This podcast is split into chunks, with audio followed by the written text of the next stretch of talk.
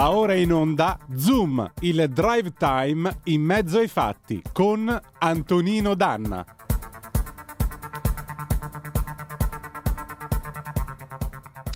Amiche e amici miei, ma non dell'avventura, buonasera! Siete sulle magiche, magiche, magiche onde di Radio Libertà.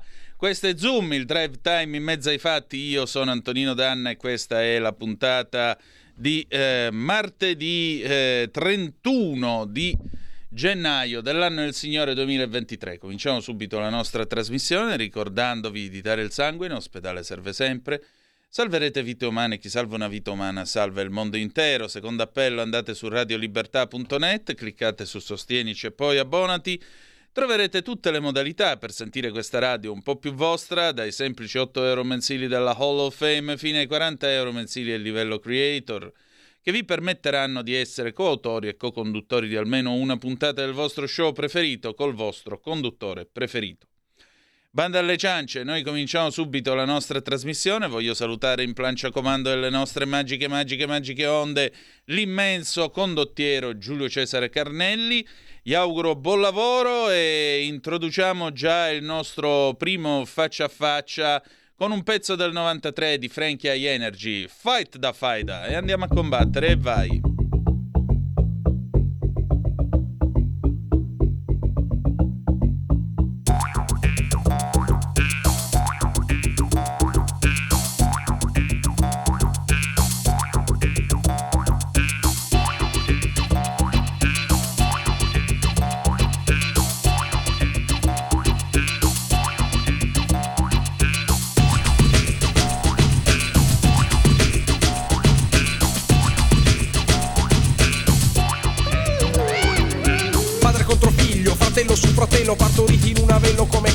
Macello Uomini con anime sottili come lamine Taglienti come il crimine, rabbioso oltre ogni limite Eroi senza una terra che combattono una guerra tra la mafia e la camorra Sodoma e Gomorra, Napoli e Palermo Succursali dell'inferno divorate dall'interno In eterno, da un tessuto tumorale di natura criminale Mentre il mondo sta a guardare muto senza intervenire Basta, alla guerra fra famiglie fomentata dalle voglie d'una moglie con le doglie Che oggi dà la vita ai figli e domani gliela toglieranno i spogli dalle foglie Che le taglia come paglia e nessuno se la piglia. E la vigilia d'una rivoluzione alla voce del padrino Ma Don Vito Corleone oggi è molto più vicino, sta seduto in Parlamento. È il momento di sferrare un'offensiva terminale, decisiva, radicale, distruttiva. Oggi uniti più di prima alle cosche, bosche, attitudini losche Mantenute dalle tasse, alimentate dalle tasche. Basta una busta nella tasca giusta in quest'Italia così laica. You gotta fight the fighter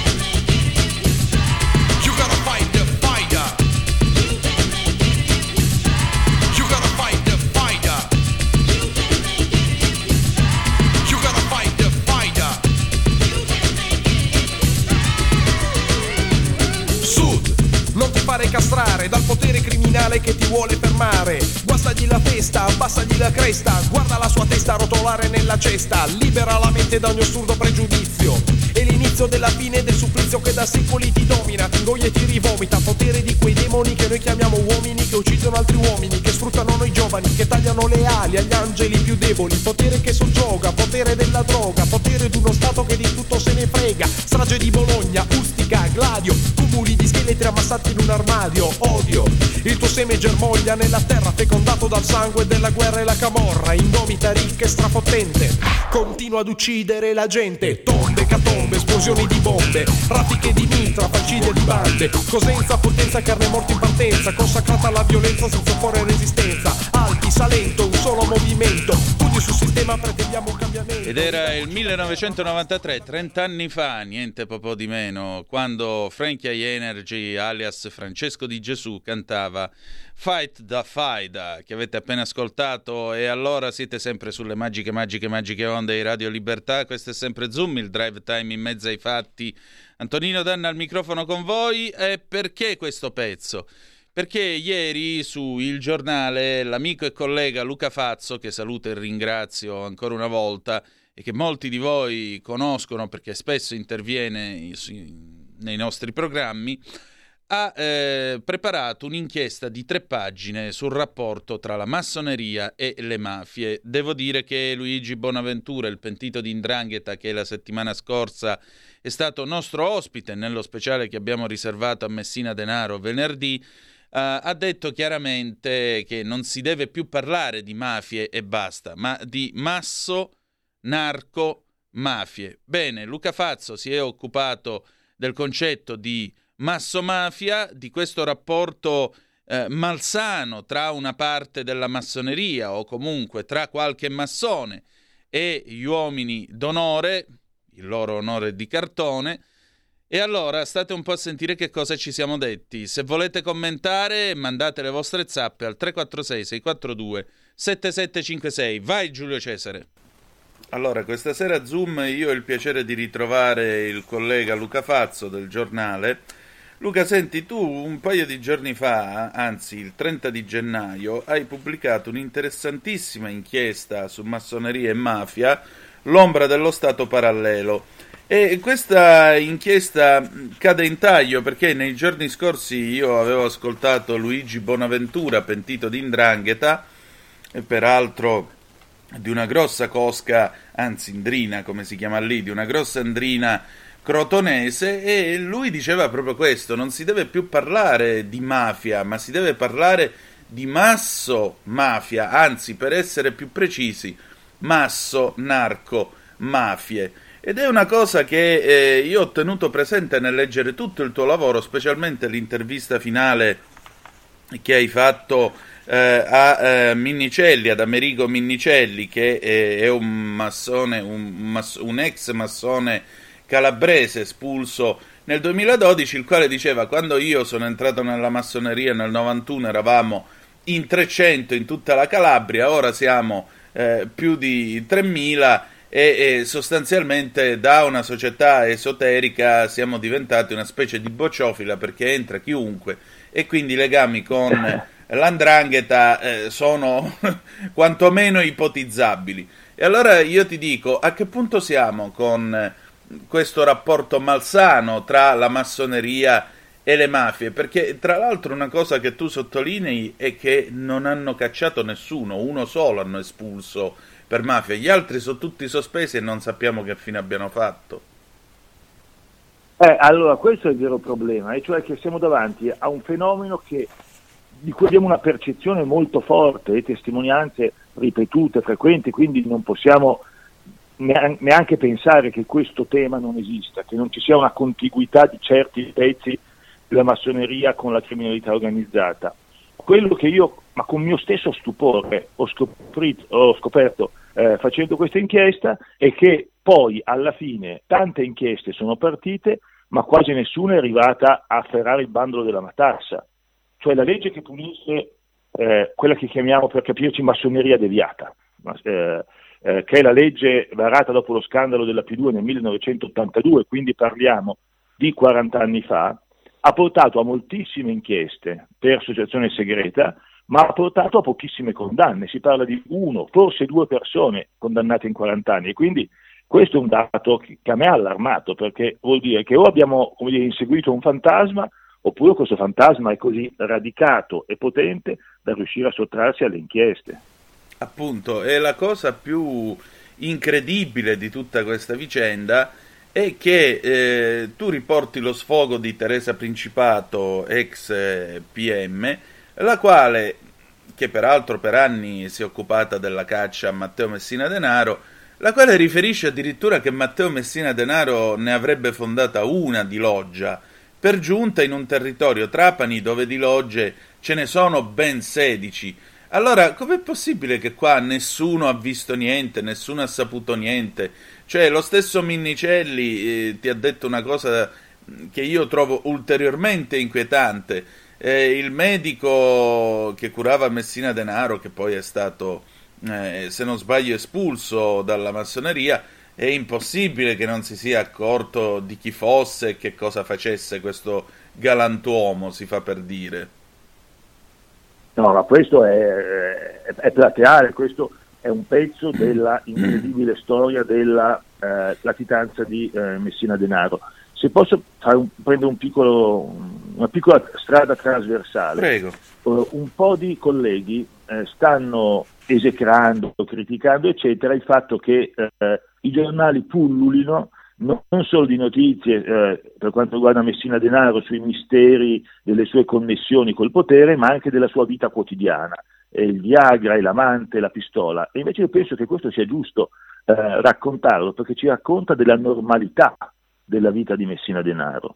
E cioè questo non è un fuggiasco nascosto nelle foreste della Bolivia come Che Guevara, questo è uno che ha vissuto la luce del sole e ovviamente i primi responsabili sono quelli che gli hanno fornito la rete di copertura, a partire da questo medico che, eh, presunzione di innocenza sacrosanta, ma a me sembra francamente inverosimile che non sapesse chi aveva davanti. Però poi di passo in passo il medico eh, massone colluso eh, può esistere perché sua, eh, alle sue spalle si intuisce questa rete eh, di eh, quella che il procuratore Lovoi di Palermo durante la conferenza stampa per l'arresto di Messina Denaro ha definito la borghesia mafiosa. Poi, secondo me, sono state fatte anche delle esagerazioni. Cioè, ricordiamoci che in questo paese, dopo la P2 si è inventata la P3, si è inventata la P4, dico inventata perché sono tutte costruzioni su questa ipotesi di massoneria deviata che non hanno retto al vaglio dei processi e delle sentenze. Eh, quando io sento parlare, tu eh, ne hai letto anche tu spesso, della esistenza di una ndrangheta occulta che si eh, accorda con la massoneria la occulta. Santa. Quindi ci sarebbe non, esatto, non solo la, l'andrangheta organismo criminale, ma un super livello, come c'era un po' per eh, il super clan delle Brigate Rosse, sì. eh, segreto anche per gli appartenenti al livello normale dell'andrangheta. Siamo davanti su un, uh, su un livello in cui è difficile addentrarsi, e di cui è difficile afferrare cose, però eh, io parto da un dato di fatto, e cioè che questa cosa esiste, perché se no troppe cose rimangono senza spiegazione. Il fatto che eh, alla fine non si riesca a stringere la tenaglia deve essere un fattore di grande allarme. Non solo, ma oltre a essere fattore di grande allarme, tu dicevi, ecco, voglio riallacciarmi a quello che dicevi prima della normalità della vita di Matteo Messina Denaro. Hai citato l'andrangheta. Beh, generalmente quando prendono i capi bastone dell'andrangheta li beccano dentro dei rifugi, dei bunker scavati nell'Aspromonte che sembrano più delle stalle che non eh, dei posti nei quali vivere civilmente. E invece Matteo Messina Denaro viveva in confortevoli abitazioni arredate anche con un certo gusto, si vestiva con un certo stile, va anche detto questo, era uno che aveva un certo concetto del bello. E questo già non è per esaltarlo, ma è per dire eh, come questo signore abbia potuto 30 anni condurre una vita del genere da signorotto di campagna, tanto per capirci. E poi la cosa più ridicola è questa, eh, sono d'accordo con te.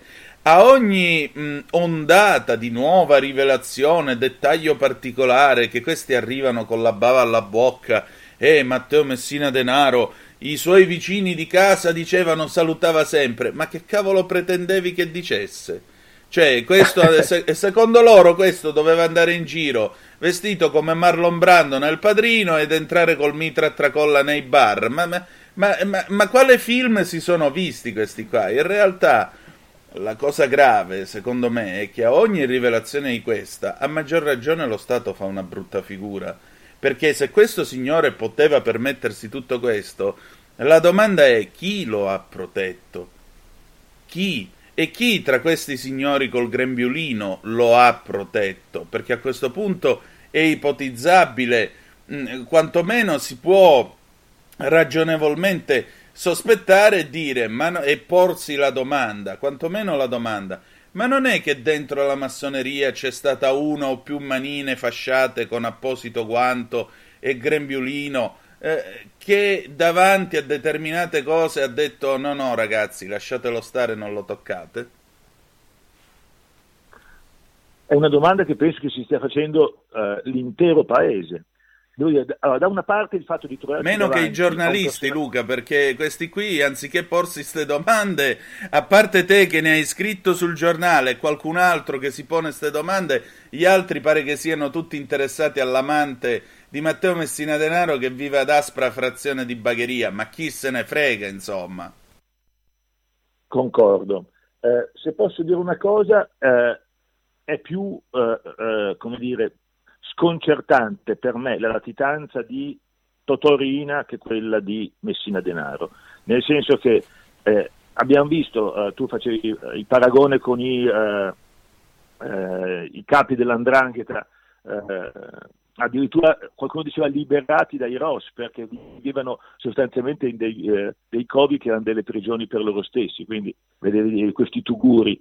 Eh, la, l'arresto di Messina Denaro ci presenta però un personaggio, se non altro, di livello. Io quando catturarono Totorina mi domandai, e penso anche qualcun altro, ma com'è possibile che questo troglodita, questo semi-analfabeta, ha tenuto in scacco per 30 anni eh, questo paese? Messina Denaro, se non altro, ti dà non solo la sostanza, ma anche l'apparenza di uno eh, in grado di organizzarsi, però per quanto intelligente e sveglio sia stato Messina Denaro non può essere rimasto in quel territorio tutto questo tempo senza grembiulini, grembiuloni. Poi chi è in grado di fermare una macchina della potenza investigativa oggettiva, cioè sono stati investiti eh, i migliori uomini dello Stato e quantità enormi di risorse nella caccia a Messina Denaro, come questo si sia potuto arenare davanti a uno che viveva a 500 metri dalla stazione dei carabinieri eh, di Campobello di Mazzara è davvero un mistero di questo paese. Senti, ma non sarebbe ora di ripensare la massoneria, eventualmente anche cancellandola? Perché sai, ieri sera stavo leggendo il libro di Enrico Petacco, I diari di Mussolini, e ti dico, in una delle, eh, delle lettere che Mussolini scrive a Farinacci, alla fine nel, nella parte finale di questa lettera scrive e mi raccomando, stai lontano dalla massoneria perché eh, non è degno per il partito, non è il caso che tu ti mescoli con loro. Ora, il fascismo, si sa, eh, mise in sonno la massoneria, qualcuno dice perché Mussolini da giovane aveva tentato l'ammissione in una loggia ed era stato respinto. Ma al di là di questo, e certo non vogliamo fare ora apologia di fascismo, ma a questo punto un'organizzazione del genere, che voglio dire, ha un eh, mare di personaggi che sono stati sospesi ma non espulsi, eh, della quale, diciamo, dove c'è questo velo di mistero che comunque può alimentare domande appunto, credo lecite, vista la situazione, del genere, ma non è che c'è qualche grembiulino o grembiulone che ha dato una mano a Matteo de Messina Denaro per poter eh, per potersela scappottare per questi 30 anni, anche perché se è vero quello che dice la Principato, è un grembiulino o grembiulone pure Matteo Messina Denaro, ma non sarebbe il caso allora di abolire la massoneria? Questa è una domanda uh, interessante. Allora, la massoneria uh, ha svolto certamente un ruolo positivo e propositivo in uh, un secolo di storia patria. Era credo massone lo stesso Cavour, era, qualcuno dice che era massone persino Garibaldi, e eh, certamente sotto il fascismo ha fatto, se non opposizione, fronda. Adesso io non sapevo questa cosa di Mussolini con la domanda della missione respinta. Dopodiché, premessi i meriti storici della massoneria... Si dice, non, non, ci sono prove, non ci sono prove. Si dice che lui ah, okay. sia stato respinto, comunque. Però, se mio figlio mi chiedesse oggi, papà, cosa fa la massoneria? A cosa serve la massoneria? Gli risponderei, boh.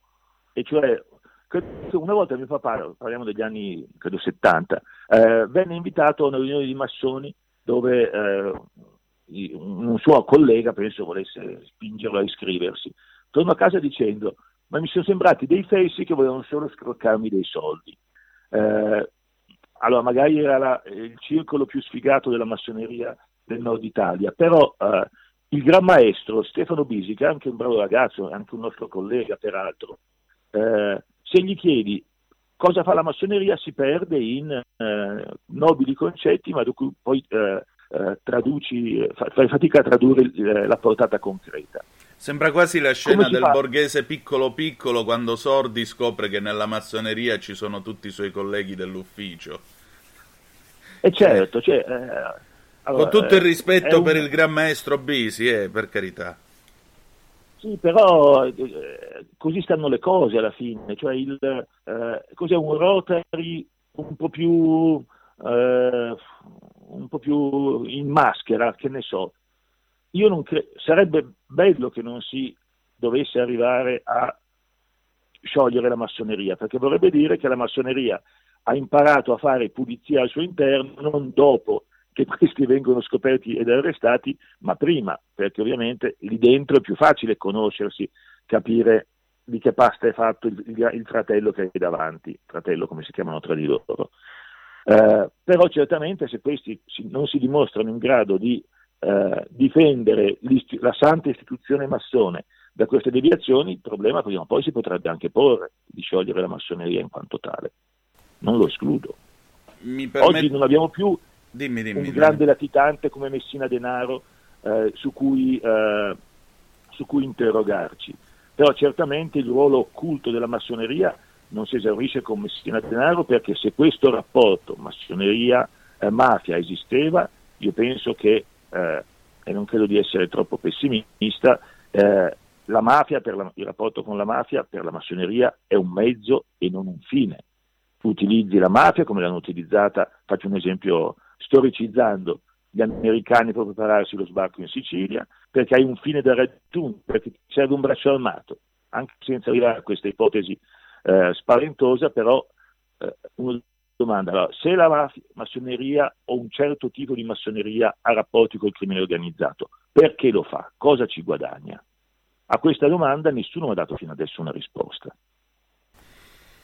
Ma eh, guarda, eh, intanto un, eh, un, consiglio di lettura per chi ci sta ascoltando. Nel secondo diario minimo di Umberto Eco c'è Quando mi iscrissi nella PP2, che è un, eh, un, un pezzo che lui scrisse, credo, per l'Espresso nell'82, e lui racconta questo personaggio, Gello, Gelli Olici, questa caricatura di Licio Gelli, il quale gli dice ma che cosa vuol dire essere massone? Fare del bene ma di nascosto, nessuno lo deve, lo deve venire a sapere. Si figuri, alcuni anni fa avevamo dei nostri elenchi che tenevamo giù al Watergate e, e praticamente sì, e gli dice e poi sa, noi possiamo sempre aiutarla, metta che è in Svizzera e vuole comprare un giornale e le serve qualche miliardo di lire, costano così tanto i giornali, eh ma io non intendevo solo una copia.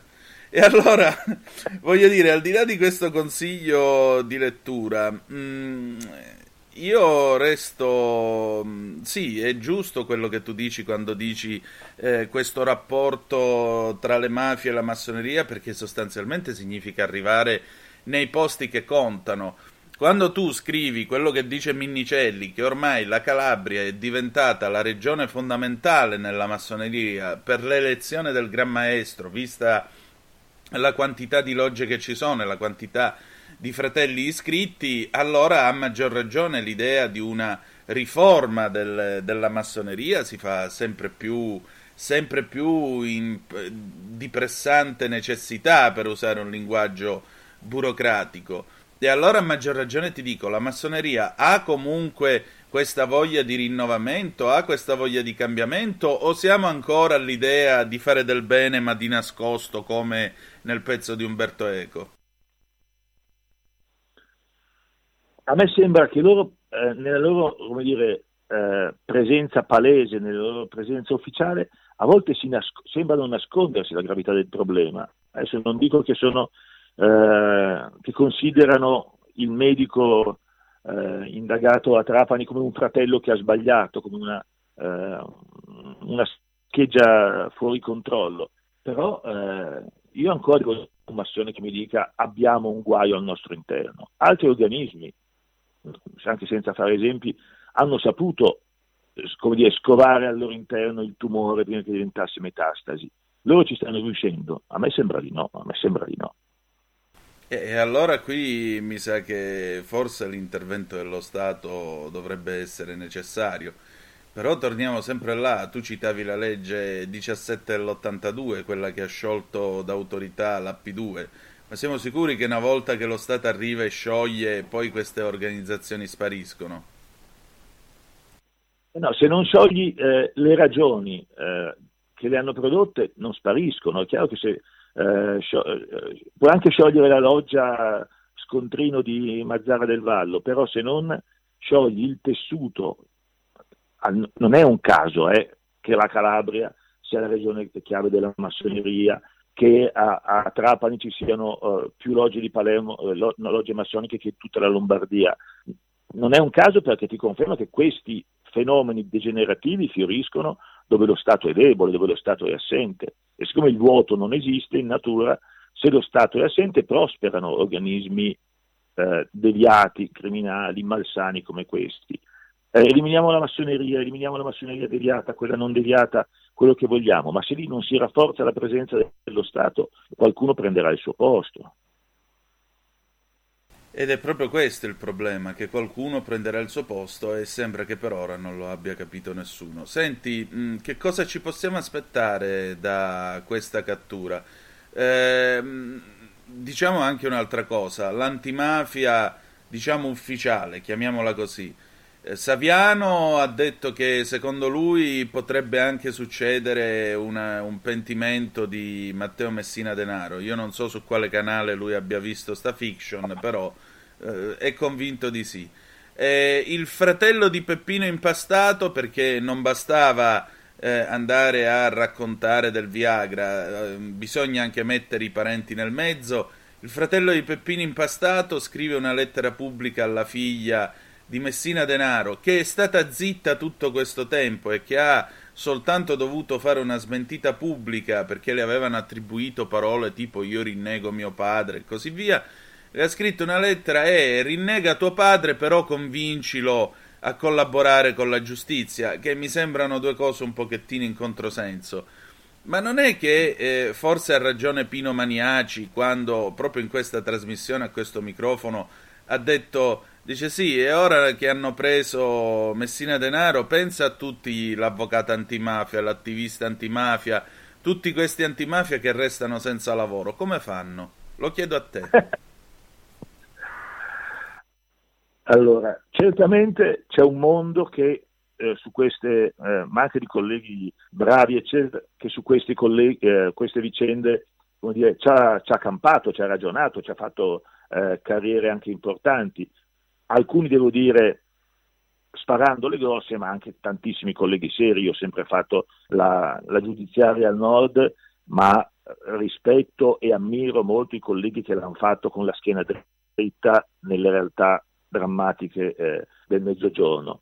Eh, secondo me, se le cose seguono il loro percorso logico, eh, Matteo Messina Denaro morirà nel giro di qualche mese, qualche anno, quello che sarà senza aprire bocca, perché non ha nessun buon motivo per andare a fare i conti eh, nell'aldilà con, eh, a, a, a, aggiungendo ai crimini orrendi di questi 30 anni anche eh, il ruolo di infame verso eh, i suoi ex sodali. Eh, sono più ottimista sul fatto che dalla sua cattura, dalle cose che con, eh, con grande alacrità i, i magistrati e i, i carabinieri palermitani stanno cercando in questi giorni, qualche traccia eloquente alla fine potrebbe saltare fuori. E cioè, eh, fortunatamente viviamo in un'epoca talmente connessa, talmente eh, eh controllabile, che anche uno abile come Matteo Messina Denaro non escludo che abbia lasciato tracce non solo delle amanti, non solo della Giulietta, di questo manco di qualcosa che ci porti a aprire degli sprazzi di luce. Il fatto che eh, non ci sia oggi un Matteo Messina Denaro latitante, cioè un padrino, padrino, della sua autorevolezza in circolazione, può anche essere un, uh, un, incentivo non a lui, che alla fine del suo percorso terreno, ma a qualcun altro del giro a, a scegliere di collaborare. Questo io non lo escludo, cioè che un Bonafede, un eh, come si chiama l'autista Lupino? Eh, sì, Lupino dovrebbe questo, chiamarsi della, della cerchia intermedia scelga qualcosa di dire perché eh, quella gente sana, quella gente che non vuole farsi i prossimi 30 anni al 41 bis, perché ha, ha anni da vivere davanti, a differenza di Messina Denaro, lì qualche finestrina magari ci si apre. Eh? Io non sono per dire che tutto rimarrà sempre segreto, tutto rimarrà sempre, eh, eh, sempre coperto. Un, eh, siccome ci stanno lavorando bene, e cioè non è che hanno stappato lo champagne tutti a casa, il nucleo investigativo che si è consolidato in questi decenni sulla caccia a Messina Denaro, quindi ha acquisito comunque eh, un patrimonio di conoscenze in cui contestualizzare qualunque traccia emerge adesso, secondo me qualche speranziella, come si dice, possiamo farcela. E secondo te qualche grembiule potrebbe decidere di strappare questo velo tra noi profani e loro e rivelarci magari che qualche grembiule così candido e pulito non era? Eh beh sì, sai, perché appunto un conto è eh, rispondere di associazione segreta al reato che tu citavi della legge Anselmi, che peraltro voglio ricordare è punito piuttosto blandamente, credo che l'unico eh, condannato di cui ho trovato traccia, questo professore di, di Castelvetrano, si prese tre anni di carcere, forse neanche tre. Però quando da rispondere di associazione segreta comincia a dover rispondere di associazione mafiosa, se sei abituato agli agi della borghesia meridionale, allora eh, il, la prospettiva del carcere e del carcere duro, qualche, è brutto dirlo perché le, il, il, carcere non dovrebbe mai essere lo strumento per spingere alle confessioni, però una qualche volontà di collaborare potrebbe eh, generarla. E a quel punto, come dire, ci divertiamo. Eh? Avremo modo di vederlo. Grazie. Grazie a te. Stai ascoltando Radio Libertà, la tua voce libera, senza filtri né censure, la tua radio.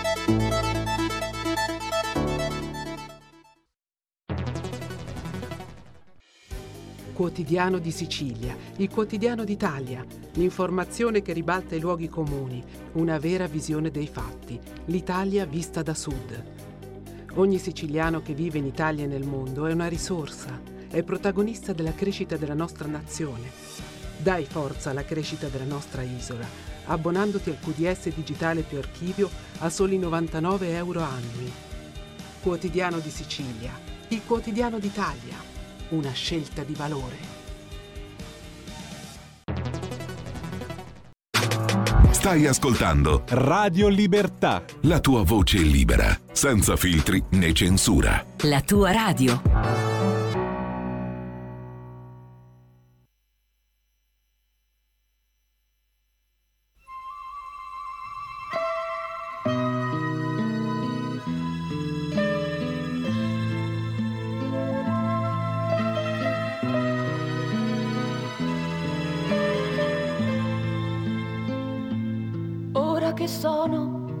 Mezza inguaiata e che ho deluso le tue speranze. Vieni di corsa, mi hanno avvisata per dirmi in faccia le tue sentenze. Padre davvero, lo vuoi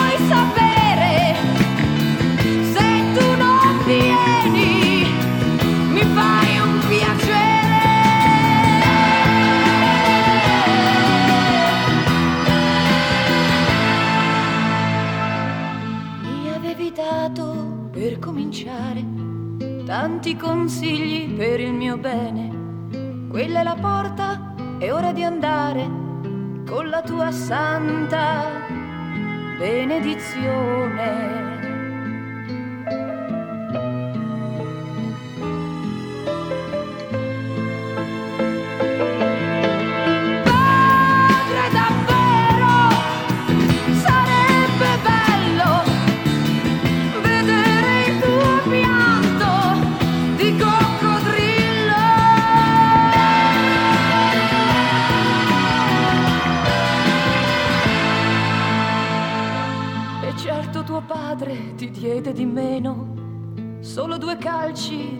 La schiena e con mia madre dormivi nel fieno anche in aprile ed in me era piena.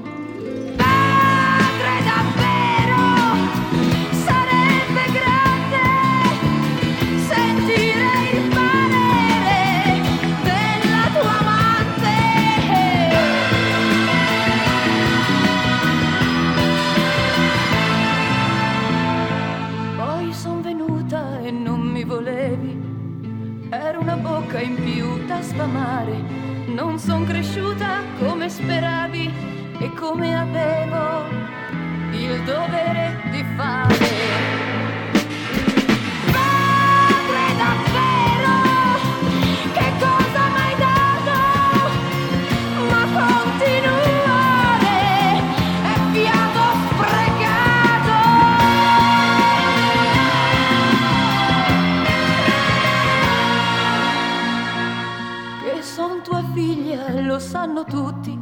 Domani i giornali con la mia foto ti prenderanno in giro da mattia. Non mi avessi mai generato.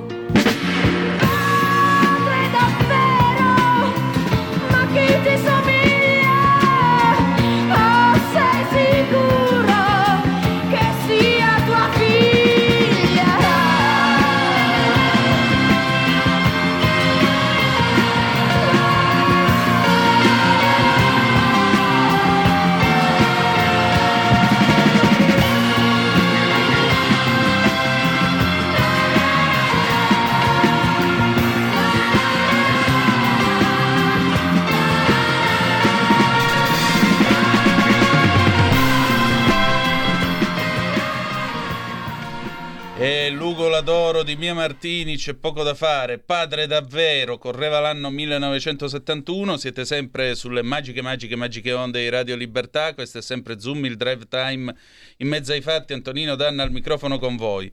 O eh, per chi ci sta seguendo attraverso il canale 252, la radiovisione, oppure attraverso Twitch, YouTube, la nostra pagina Facebook, vedete che sono stato raggiunto da eh, una gentile ospite. La gentile e gradita ospite, adesso io ve la vado a presentare con molto piacere. Elisabetta Eva Franzoia, Ligure di Genova, una laurea in igiene dentale con 110 lode, studi di perfezionamento in California.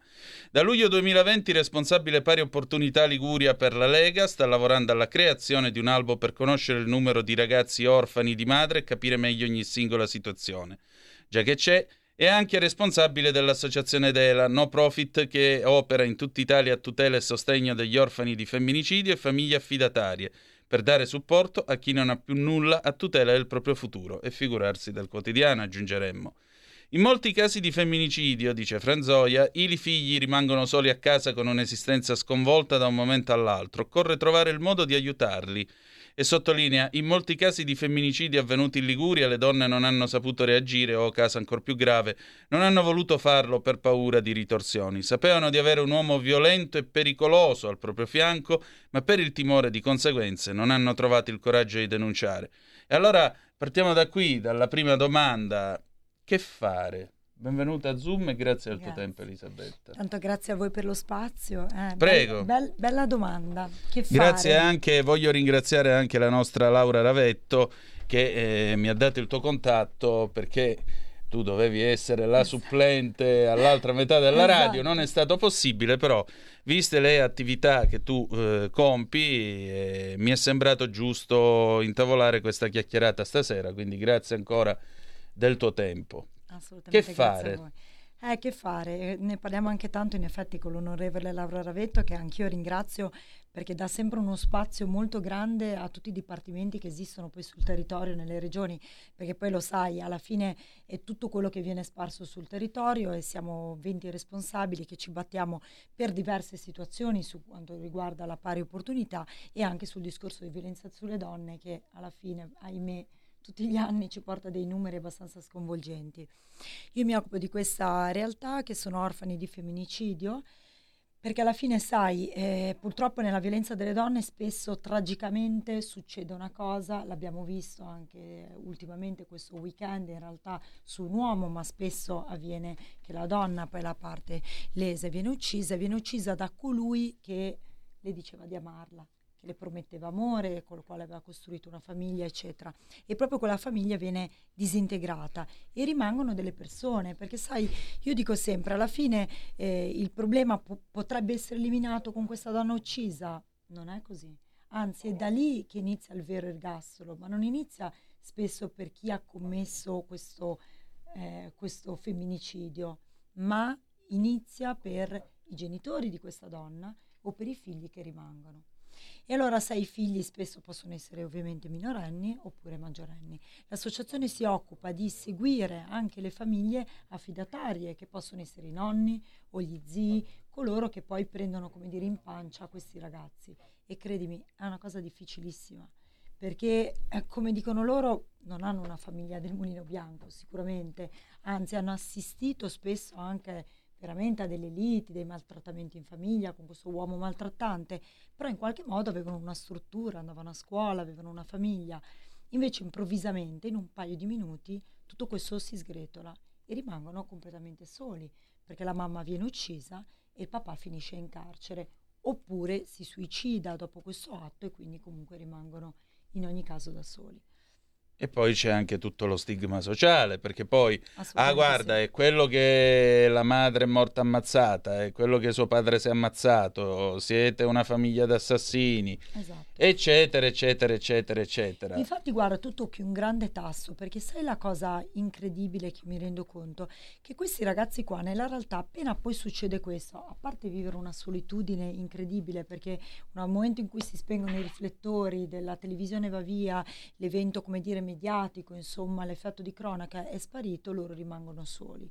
E spesso si trovano anche i maggiorenni a dover affrontare delle parti burocratiche perché magari hanno una casa in affitto, quindi comunque devono capire se possono ancora star lì, insomma, chi si prende cura di loro, se continuare gli studi, quindi hanno una serie anche di problematiche non indifferenti. L'altra cosa è che effettivamente vivono questo senso di solitudine allargato sul fatto mi sento colpevole. E sai, sulla parola colpevole che ti voglio far riflettere, perché vedi l'omertà e la parte di sentirsi colpevoli. Queste donne spesso arrivano in quella situazione perché non hanno mai detto nulla ad amici, a parenti, a colleghi di lavoro, perché si vergognano e perché si sentono quasi un po' colpevoli di quello che ricevono. Ed è quello che vivono questi ragazzi. Infatti i nostri ragazzi spesso non dicono che cosa è accaduto, cambiano città, cambiano cognome perché non possono accettare il cognome di un assassino, perché ripudiano questo padre, non lo chiamano più naturalmente papà, ma lo chiamano per nome. E quindi a un certo punto, quando riniziano la vita, non lo raccontano. Spesso, come è accaduto a qualcuno dei nostri, lo vengono a scoprire i colleghi piuttosto che eh, i compagni di scuola, eccetera, magari da qualche episodio perché vanno in televisione, in qualche intervista. Questo Ma con altrimenti... tanti saluti al diritto all'oblio. Esatto. Quindi quando mi dicono cosa chiedono i tuoi ragazzi? Chiedono di non diventare invisibili, cioè di non finire nell'oblio, perché altrimenti la mamma uccisa diventa, come dire, persa, cioè non è servito a nulla quel sorta di sacrificio. Infatti loro tendenzialmente cercano poi di esporsi in aiuto agli altri, proprio per evitare che quel grande dolore rimanga tale, ma debba essere qualcosa di positivo, di costruttivo, è, è assurdo, no? Estremamente assurdo anche perché se penso già solo al fatto, complicazioni ereditarie, esatto. problemi fiscali, problemi legati anche al fatto che comunque magari il genitore che finisce in carcere, eh, bene o male un legame resta, esatto. eccetera, eccetera, eccetera, e chi è che li guida, chi è che li consiglia, chi è che li assiste, perché Sai, mi viene in mente una cosa che mi raccontò una volta Don Fortunato di Noto, lo saluto tra l'altro, che si occupa da una vita e lotta alla pedofilia. Dice, io una volta stavo parlando con un magistrato e lui mi disse, dopo la conclusione di un processo, io quello che avevo da fare l'ho fatto, la pena che dovevo irrogare l'ho irrogata, giustizia ne ho reso, ma da qua in poi il mio compito è finito. E, e, e, qui che viene fuori il compito del terzo settore, che è quello che fate voi, cioè quando poi si spengono i riflettori dell'omicidio, giusto del femminicidio, tra l'altro giusto stamattina, se non sbaglio, c'è eh, un'autopsia su una giovane donna, anche lei è morta ammazzata, 85 coltellate, che è qualcosa di, di raccapricciante già solo anche a dirlo, figuriamoci a immaginare una scena del genere. Allora, a maggior ragione, eh, non, essere, non, essere, considerati degli invisibili, non essere considerati oggetto di, eh, diciamo così, di scherno o anche di diventare dei fenomeni da baraccone alla fine, perché c'è anche questa morbosità. Avetrana ci ha insegnato sì. la pornografia sociale di massa, tutti andare a vedere, uh guarda, qui è morta Sara Scazzi, e così, oh guarda, ma tu sei il figlio di quella che è morta, perché poi diventi questo. Esatto. Allora, che si fa davanti a un'Italia così morbosa? Perché questa è un'epoca in cui la pornografia non è necessariamente un film a luci rosse, anzi, quella ormai sembra essere diventata la parte più nobile davanti a questo schifo. Esatto. Tu guarda, hai toccato in questo discorso veramente tanti punti, quindi anzi ti ringrazio della sensibilità e di esserti calato a bomba dentro questa cosa qui.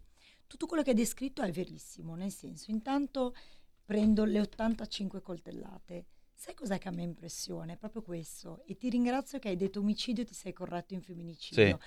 Perché nella realtà la parola poi femminicidio non è che sia così centrata, ma io vorrei invece sottolinearla perché un conto è l'omicidio che è sono la cassiera in un supermercato, vengo uccisa durante una rapina, sì. come dire, è un evento completamente diverso da tu che vivi con me, sei mio marito, mio compagno e a un certo punto mi eh, uccidi.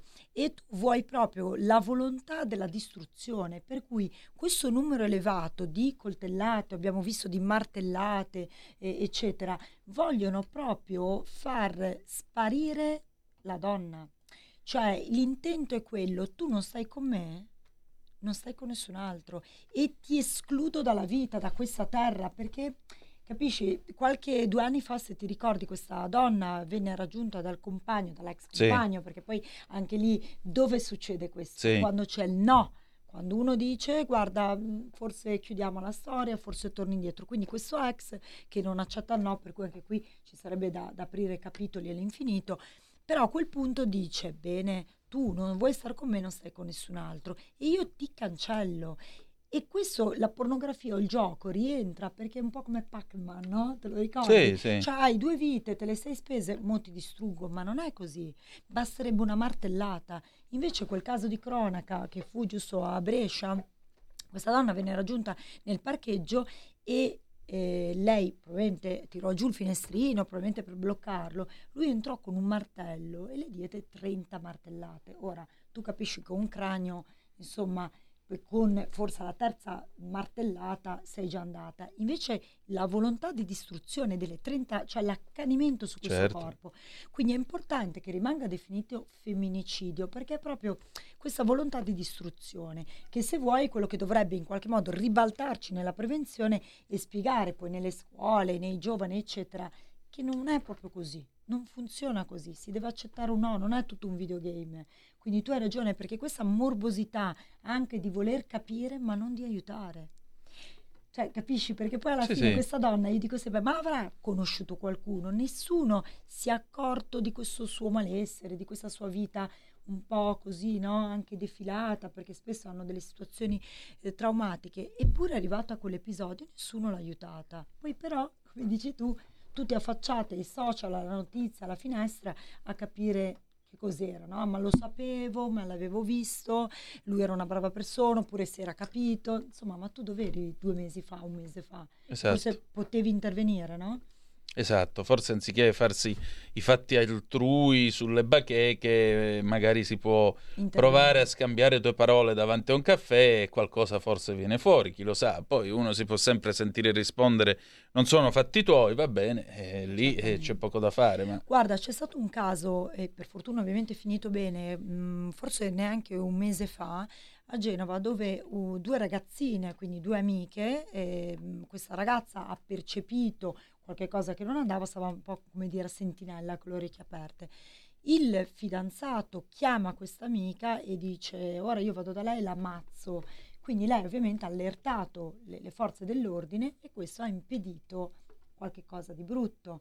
Quindi è stata veramente in gamba perché ha vinto anche appunto quel timore no? di dire non mi faccio i fatti miei o mi faccio i fatti miei ed è stata brava, ha salvato l'amica tanto che ha allertato la polizia, questa è arrivata insomma su pianerottolo e questo stava arrivando con un coltello, per cui veramente ha salvato questa donna. Guarda, io non per inventarmi un hashtag così, però metto sempre un hashtag sotto i miei post che è quello salva una donna per salvare una famiglia, perché salvare quella donna, quella ragazza, veramente salva una famiglia, perché come ti ho detto, se, se era sposata dei figli, salvi quel nucleo familiare, ma se è anche una ragazza giovane, ripeto, le amiche, le sorelle, i fratelli, i genitori. Cioè, io ho conosciuto dei nonni che hanno preso in carico i ragazzi e loro ti dicono io devo fare il nonno, non il papà. Mm. Cioè, io ho perso mia figlia e tu capisci che anche questi nonni vivono il dolore della perdita della figlia, quindi questo lutto incredibile, ma poi devono ritornare con le forze per proteggere questi ragazzini che altrimenti potrebbero finire dagli assistenti sociali. Quindi capisci che è veramente una cosa molto complicata, molto faticosa. Per questo che noi non vogliamo renderli invisibili e soprattutto, come dicevi tu, il nostro impegno sociale è quello di in qualche modo abbracciarli, naturalmente non possiamo essere la loro mamma, ma cercare anche di intervenire in tutte quelle parti burocratiche tu, che tu accennavi.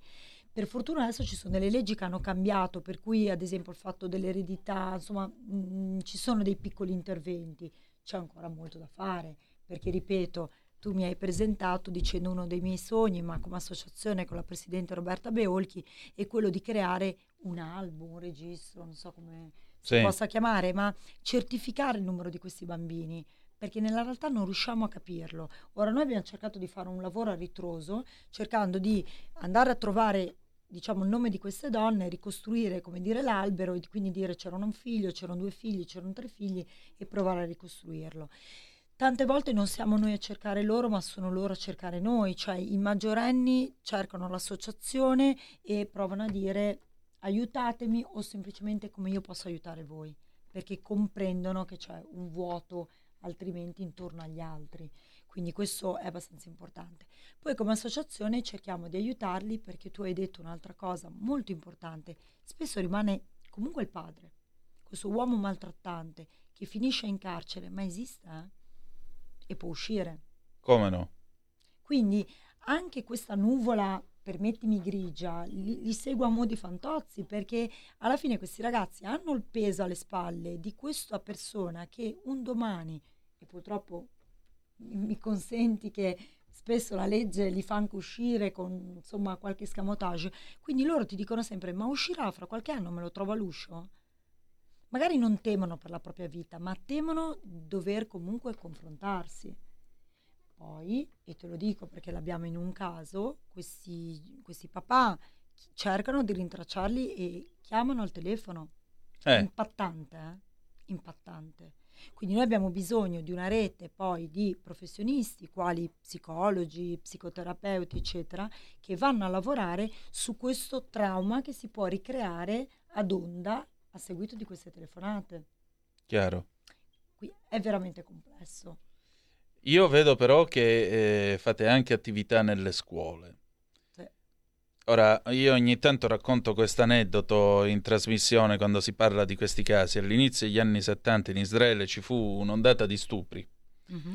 Allora qualcuno andò da Golda Meir, personaggio leggendario, primo ministro donna di Israele, e le disse: Senta, primo ministro, ma perché non mettiamo per limitare questi stupri? Perché non mettiamo un coprifuoco alle 20 per le ragazze in tutto il paese? Golda Meir si girò, lo guardò e disse: No, forse dovremmo metterlo per i ragazzi.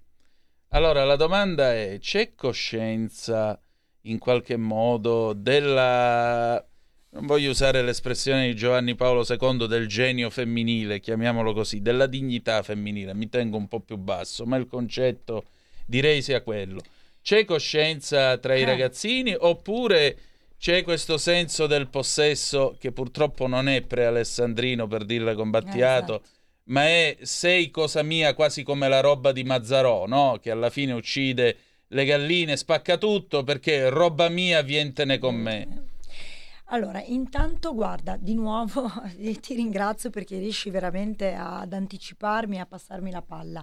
Allora, intanto il fatto che ci sconvolge e con l'onorevole Laura Ravetto ne abbiamo parlato più volte e io la ringrazio sempre ogni volta che in qualche evento lo ribadisce.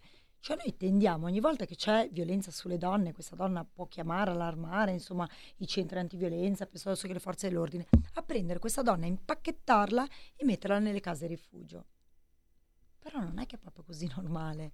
Cioè, nel senso, io subisco una violenza e che faccio? Vado io a nascondermi e lui rimane a casa o rimane in giro attenzione, se un uomo comunque violento potrebbe fare del male alle altre, quindi non è corretto, cioè se, se io faccio una rapina non è che chiudono la, la, banca in maniera diversa e mi lasciano fuori, quindi anche questo concetto, e io sono sempre contenta appunto, ripeto, quando l'onorevole Laura Ravetto lo ribadisce ogni volta, cioè non ci piace questa donna in qualche modo sequestrata, perché peraltro se vuoi è violenza su violenza, certo. no? anche perché io dico, anche lì non è detto che mh, avvenga solo in famiglie disastrate, può anche essere in famiglie assolutamente normali. Quindi che faccio? La prendo, la impacchetto di notte con i bambini e la butto in un altro quartiere, in un appartamento un po' nudo e crudo e questa la mattina si sveglia con due bambini che chiederanno ma che succede?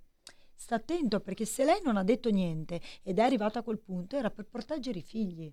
Io sono mamma, cioè per definizione la mamma, no, come dire, fa chioccia, no? Beh, protegge certo. i ragazzi. Quindi se io non ho raccontato niente, ho preso delle botte per proteggere loro, quindi che faccio? A un certo punto mi trovo in un appartamento che non è loro, con le loro cose, il loro ambiente, di nuovo violenza su violenza. Quindi questo, diciamo, bisogna ancora lavorarci. Cosa bisogna fare? Adesso noi come associazione stiamo lavorando su un progetto da un anno difficilissimo e spero di venire qua da te a raccontarti che ci siamo anche riusciti Il microfono è qua.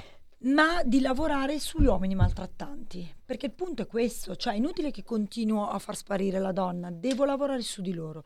L'intento è la prevenzione. Naturalmente la prevenzione, io arrivo dalla medicina, è un'onda lunga, no? Cioè inizio a lavorarci adesso per avere un benessere dopo, però devo iniziare, se no fra tre anni mi rinviti, siamo sempre qua a parlare di Sì. statistiche negative.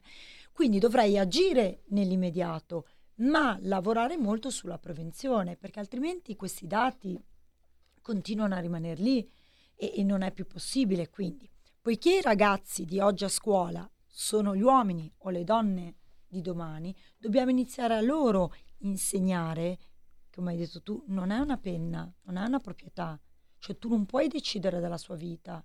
È un essere umano, cioè io continuo a dire, ragazzi, rispetto, forse io sono sempre quella per l'educazione civica veramente in senso lato e eh, l'ho, l'ho sempre detto anche all'interno del partito, mi piacerebbe vedere l'educazione sentimentale, non so come si possa chiamare, emotiva, cioè insegnare che sei un essere umano e in quanto tale ti devo rispettare, perché altrimenti siamo qua ad accettare chiunque da fuori e poi però non accettiamo la compagna di classe, il compagno di classe, si apre tutto il discorso del bullismo, ma anche da ragazzi. Noi O ci si apre il discorso della povera Saman.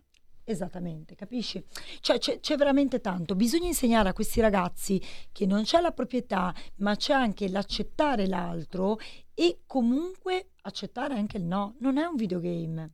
Parlavo con uno psicoanalista tempo fa e mi raccontava, vedi Eli, la vita per loro è diventata veramente un gioco, no? Sparo al poliziotto, quindi si è invertito Sì, il sì, gioco, no? sì. Un tempo noi giocavamo a guarda i ladri, eh, insomma voglio dire erano ben chiare le posizioni. Adesso ci sono questi giochi dove questi ragazzi si allenano a uccidere il poliziotto, non funziona così. Quindi non hanno più le idee chiare e tutto quello che loro incontrano è loro. Il telefonino nuovo, tanto mi cade, lo ricompra papà. Non è così. Ho seguito dei casi su violenza dove a un certo punto questo ragazzino che aveva inviato un video online, no? come dicevi tu, la pornografia eh, anche sui social, e non si era reso conto della gravità di aver spedito questo video di questa fidanzatina in rete creando un danno pazzesco. Dopo due anni di processo, alla fine si sono limitati a dare una multa, come dire, di 25.000 euro e lui, il papà, disse, vabbè facciamo finta di averti comprato una golf e di averla rotta.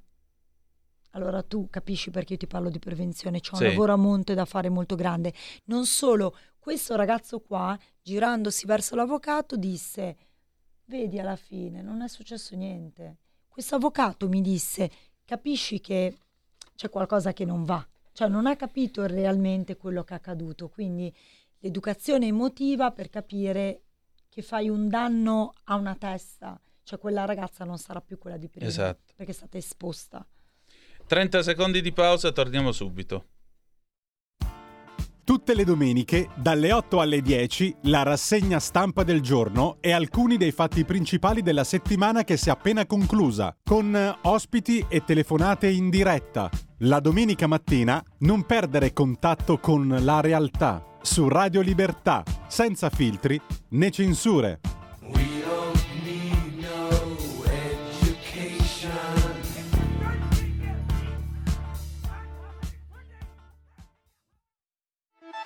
Stai ascoltando Radio Libertà, la tua voce libera, senza filtri né censure, la tua radio.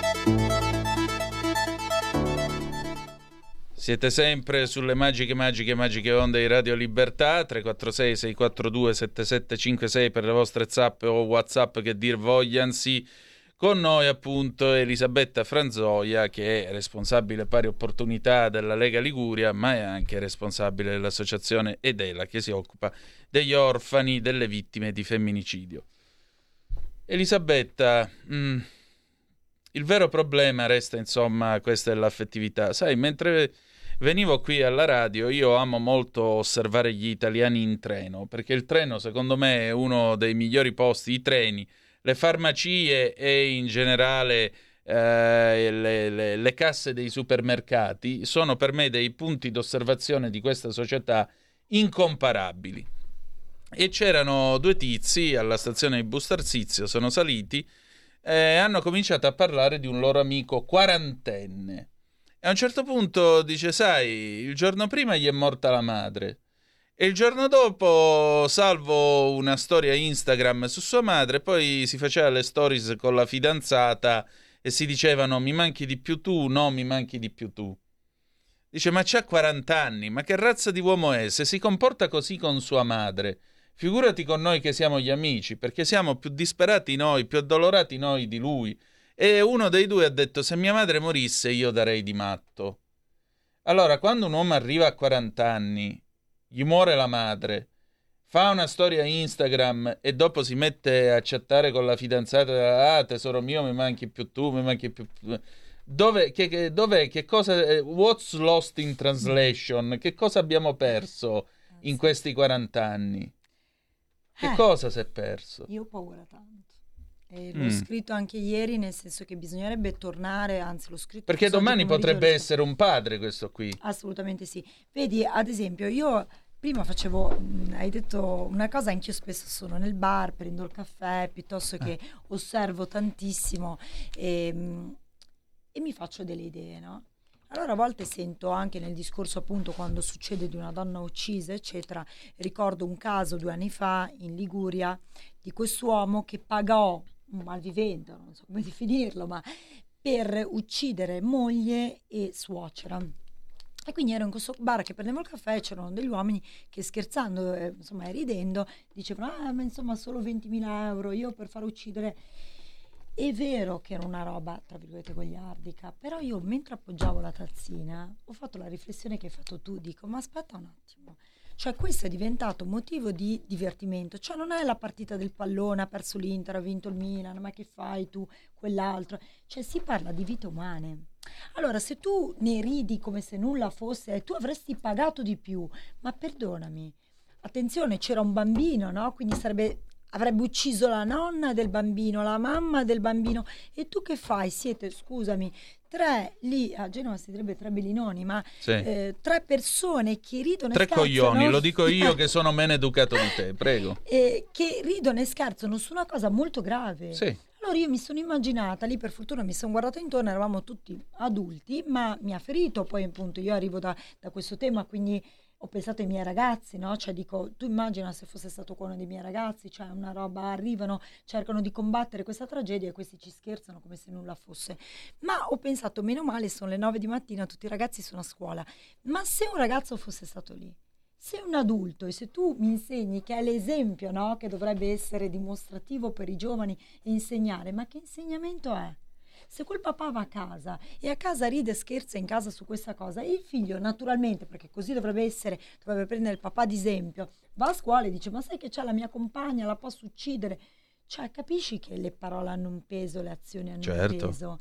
Quindi hai ragione tu a dire si è perso qualcosa. Beh, forse sì, si parla di uccidere come se niente fosse. Uccidi la moglie, paghi uno. Cioè, una roba di un film, no? E poi dicono: no, ma era un professionista serio. Sì, ma voleva uccidere la moglie, cioè attenzione. Capisci che ci poniamo delle domande che non funzionano. Non può essere. Nel momento in cui un uomo aspetta una donna eh, in una via, dietro una macchina, con un macete, non è una brava persona. E abbiamo fatto un convegno, arrivo da Roma venerdì, e c'era questo psichiatra che spiegava molto bene e ha detto non esiste il famoso, è stato un raptus, anche una parola difficile da dire, sì. non esiste. cioè arriva, è la parola, tra virgolette, finale, que- ma di una serie di eventi, di una somma di eventi. Perché questo, quando si arriva al femminicidio, ci sono stati degli eventi, ci sono state delle azioni, dei maltrattamenti, magari non denunciati, magari non presi in considerazione. Questo è l'altro punto.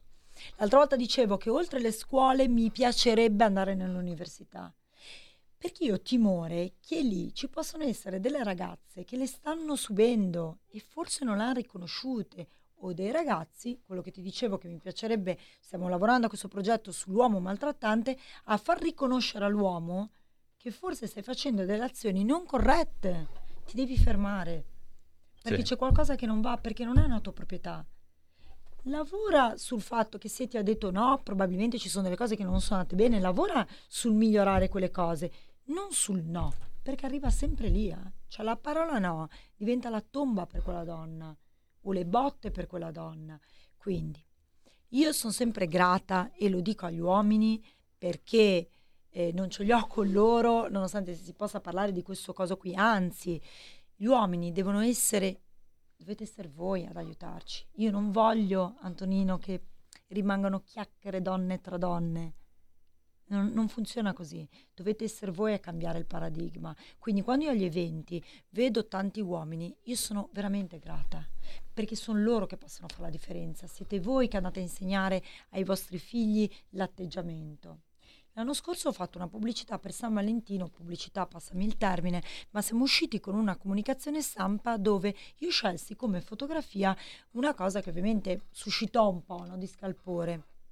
Misi un papà allo specchio, col classico sai asciugamano, sì, sì. e un ragazzino, bambino, ragazzino, anche lui uguale con l'asciugamano, quindi stessa posizione, stessa figura.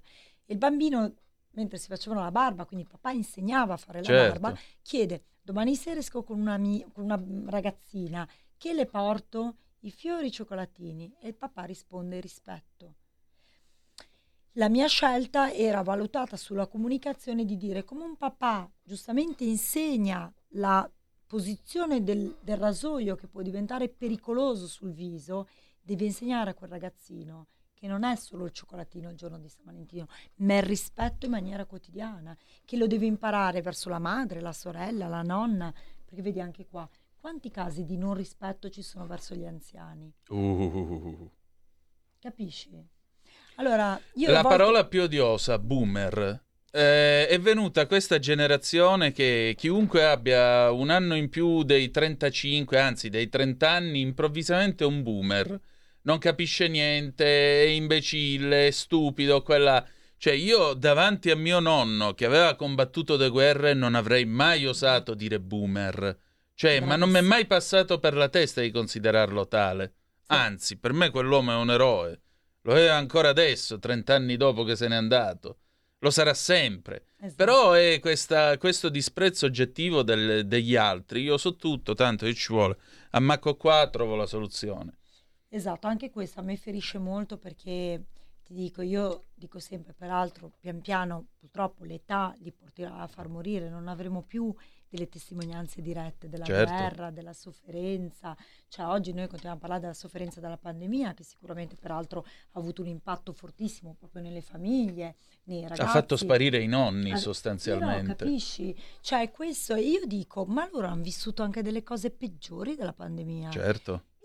E forse... Hanno visto l'Italia ridotta a un cumulo di macerie capito. che per noi è inconcepibile. Esattamente. Per cui oggi a me dispiace perché quando vedo i ragazzi, come dici tu, no? Ma tu hai chiamato il nonno, hai chiamato la nonna, sei andato a visitarlo e... Scusa, non si può dire ma che palle, che noia. Sì. Ma non è vero, dovrebbe arricchirti. In più dovresti pensare che non ci sarà più, vedi, non viene valutata la morte.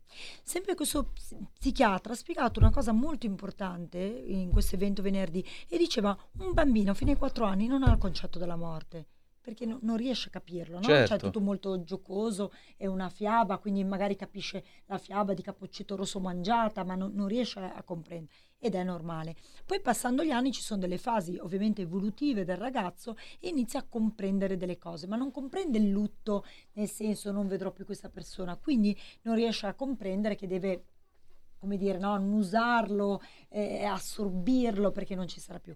Verso i 14 anni quel ragazzino al concetto nostro, cioè una persona muore, non la vedi più e quindi ti mancherà. Esatto. Per questo che io ti dico bisogna lavorare con loro prima, bisogna fargli capire che c'è quel tipo di lavoro lì anche da fare. E questo psichiatra diceva che quando succede il femminicidio il ragazzo andrebbe portato a vedere la mamma morta, che sembra una cosa brutta, in realtà lui dice deve capire metabolizzare quel tipo di passaggio, certo accompagnato nell'età evolutiva, sì, abbiamo certo. detto, però accompagnato. Io sai cos'è che ho visto ultimamente, perché come fai tu lo faccio anch'io, di osservare e sento delle storie in cui è morto lo zio, è morto il nonno e dico, eh, ci avete portato il ragazzino, come c'è rimasto? No, beh, è un bambino, non lo portiamo. E poi tu lo metti davanti alla televisione a vedere Squid Game, queste cose qui. Sì, Ma appunto. sai che non funziona. Tu dovevi salutarlo, perché il passaggio dalla vita alla morte. Allora, se non torniamo, che poi sono i valori della Lega, alla famiglia, al rispetto, all'educazione, noi ci siamo persi tutto. Cioè, è inutile che vogliamo arrivare sulla Luna. Noi dobbiamo tornare a lavorare sulle famiglie, a tornare ai valori, a far capire che il nonno è una persona importante, ma se tu non apprezzi il tuo nonno, che comunque in qualche modo ha il tuo DNA, ma tu vuoi voler bene a una ragazzina che hai conosciuto un mese fa? Come te Pare difficile. Capito? Quindi secondo me la, la, società va rivista, poi io, vabbè, forse nonostante tutto ri- voglio e vedo il mondo rosa, vorrei vederlo ancora rosa, cioè vedere ancora l'amore che ci contraddistingue, cioè quando vai dall'altra parte l'italiano è visto come una persona comunque buona. Io non voglio più vedere questa società malata, capisci? Nemmeno io.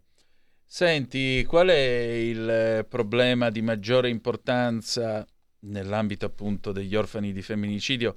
Qual è il problema principale che la politica dovrebbe affrontare in questo momento? Qual è quello più impellente? Allora, intanto, ripeto, non lasciarli soli. Cioè sì. non farli diventare invisibili, invece spesso questo accade.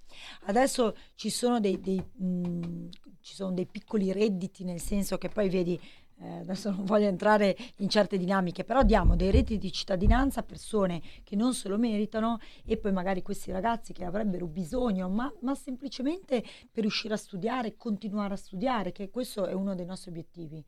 Eh, la, la, Presidente Roberta Beol che ha veramente accompagnato dei ragazzi alla laurea, eh? ma poi paghiamo noi come associazione da quello che riusciamo a farci conoscere dalle charity, ma è questo il segreto, perché se io ti do qualcosa tutti i mesi, che poi insomma va a finire in quel certo. canale del reddito di cittadinanza, sì è vero, ti do, come dire, no, energia per quel mese, per quei due mesi, quanto te lo posso dare? Ma dopodiché è finita. Io ti devo irrigare il terreno, cioè devo farti una struttura che ti possa irrigare nel tempo, che tu possa crescere, fortificarti. Allora, se io ti faccio studiare, un domani tu hai uno strumento per switchare la tua vita, i 100 euro al mese non servono a nulla. Loro in questo momento possono prendere dei 300-400 euro al mese, ma è, è, veramente poco. Hanno per il codice rosso, è stato istituito per il femminicidio, che questi ragazzi possono prendere una quota che sono 50-60 mila, poi in realtà 10 mila vanno insomma in spesa eh, e ne prendono 50 mila. Però questi 50 mila vengono suddivisi a seconda del numero dei figli, dunque se eri da solo te li pigli tutti se sono tre fratelli. A me se non concesso, perdonami la parentesi, ma il valore di una donna, di una persona o di un, tua mamma vale 50.000, 20.000? Mm, decisamente no. Ok, grazie dentro la risposta, ma questo è quello che un po' ci addolora. E poi dargli veramente degli aiuti concreti, anche questa cosa dell'albo, perché quando si va un po' in politica a portare, ma non avete i numeri, ma non si capiscono i numeri, quindi è per quello che ti dicevo in apertura, mi, ci piacerebbe vedere una lista anche banalmente per capire i bisogni di queste persone. Perché capisci, se io capisco le fasce d'età, capisco anche che cosa po- posso dare, cosa devo dare. Allora a questo punto potrei andare sul tavolo della politica e dire ho 100 bambini della fascia da 0 a 10, ho 50 bambini dai 10 ai 15 e quindi so anche che cosa chiedere realmente perché alla fine non è che vogliamo chiedere cose in più, vogliamo chiedere cose che possano aiutare questi ragazzi e mettere in pista delle azioni, dei progetti che possano avere un valore reale di prevenzione. Noi non trattiamo, non siamo un centro antiviolenza, noi ci occupiamo del pezzo finale, ma che se vuoi è la medaglia allo specchio di vera prevenzione, perché se tu non vuoi più vedere un orfano devi agire prima. Noi arriviamo quando tutto è fallito, la denuncia non è stata accolta, piuttosto che non è stata fatta, questa donna non è stata aiutata. Io qua stasera, come lo dico a tutti gli eventi, io non dico di uscire e vedere uomini maltrattanti ovunque, perché ci sono uomini meravigliosi e questa trasmissione lo dimostra perché diamo spazio alla conoscenza, però di quello che dicevamo prima, tornare un po' umani, allungare una mano. Hai bisogno, è tutto ok? Cioè, posso aiutarti? Guarda che ci sono centri che ti possono aiutare, ci sono situazioni, c'è un reddito di libertà, reddito a me non piace più utilizzarlo, però c'è un reddito di libertà che dà 400 euro pro capita a quelle donne che si sono rivolte a centro di antiviolenza che hanno bisogno di ricostruirsi, non tutti lo sanno.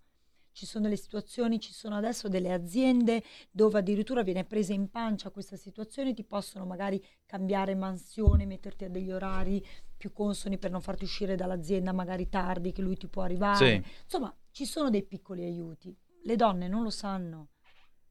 Come spesso non si dice, non c'è solo lo schiaffo, ma c'è la violenza psicologica, la violenza economica che anche questi sono anche insomma, ben incanalati all'interno no? degli articoli. Quindi basterebbe far conoscere a queste donne che ci sono degli strumenti anche di aiuto, di protezione, che è vero che è faticoso chiudere una storia d'amore, ma non si tratta di storia d'amore. Io questi due nonni che tengono questi due bimbi che mi dicono sempre dillo, non è amore quello, lo schiaffo non c'è no. dentro l'amore, c'è dentro la Decisamente no.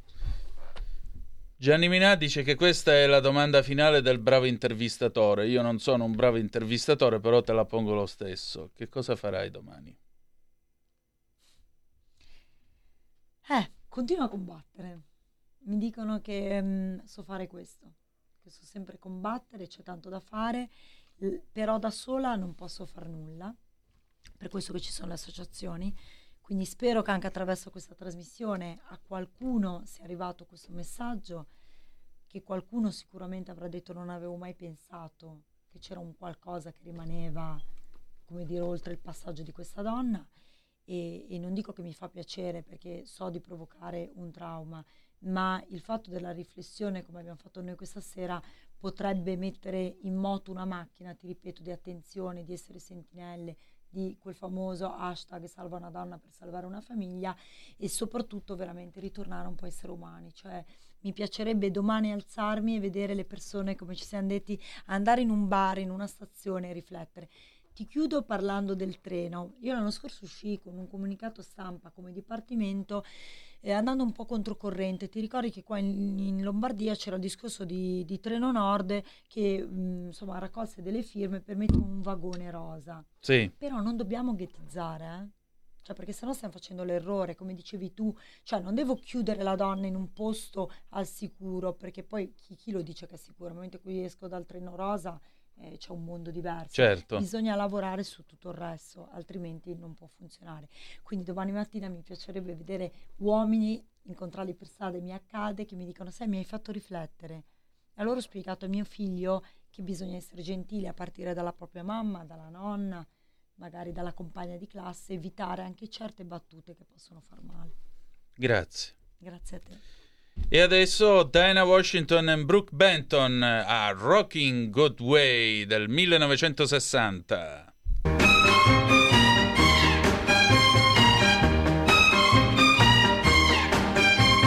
If you're gonna give me good kisses like that, what? honey, don't you know I'm gonna give them right back? Forgive that's a kiss and get away.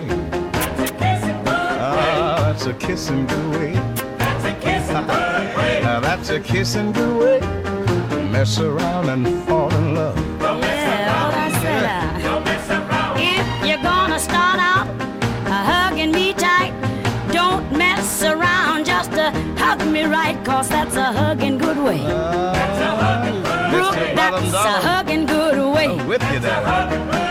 That's a hugging good way to mess around and fall in love. Take this. You remember this? You know you called me on the phone. Yeah, baby. And just because I was alone. Yes, you came around wooing. Admit it. Ah, it. you better ask somebody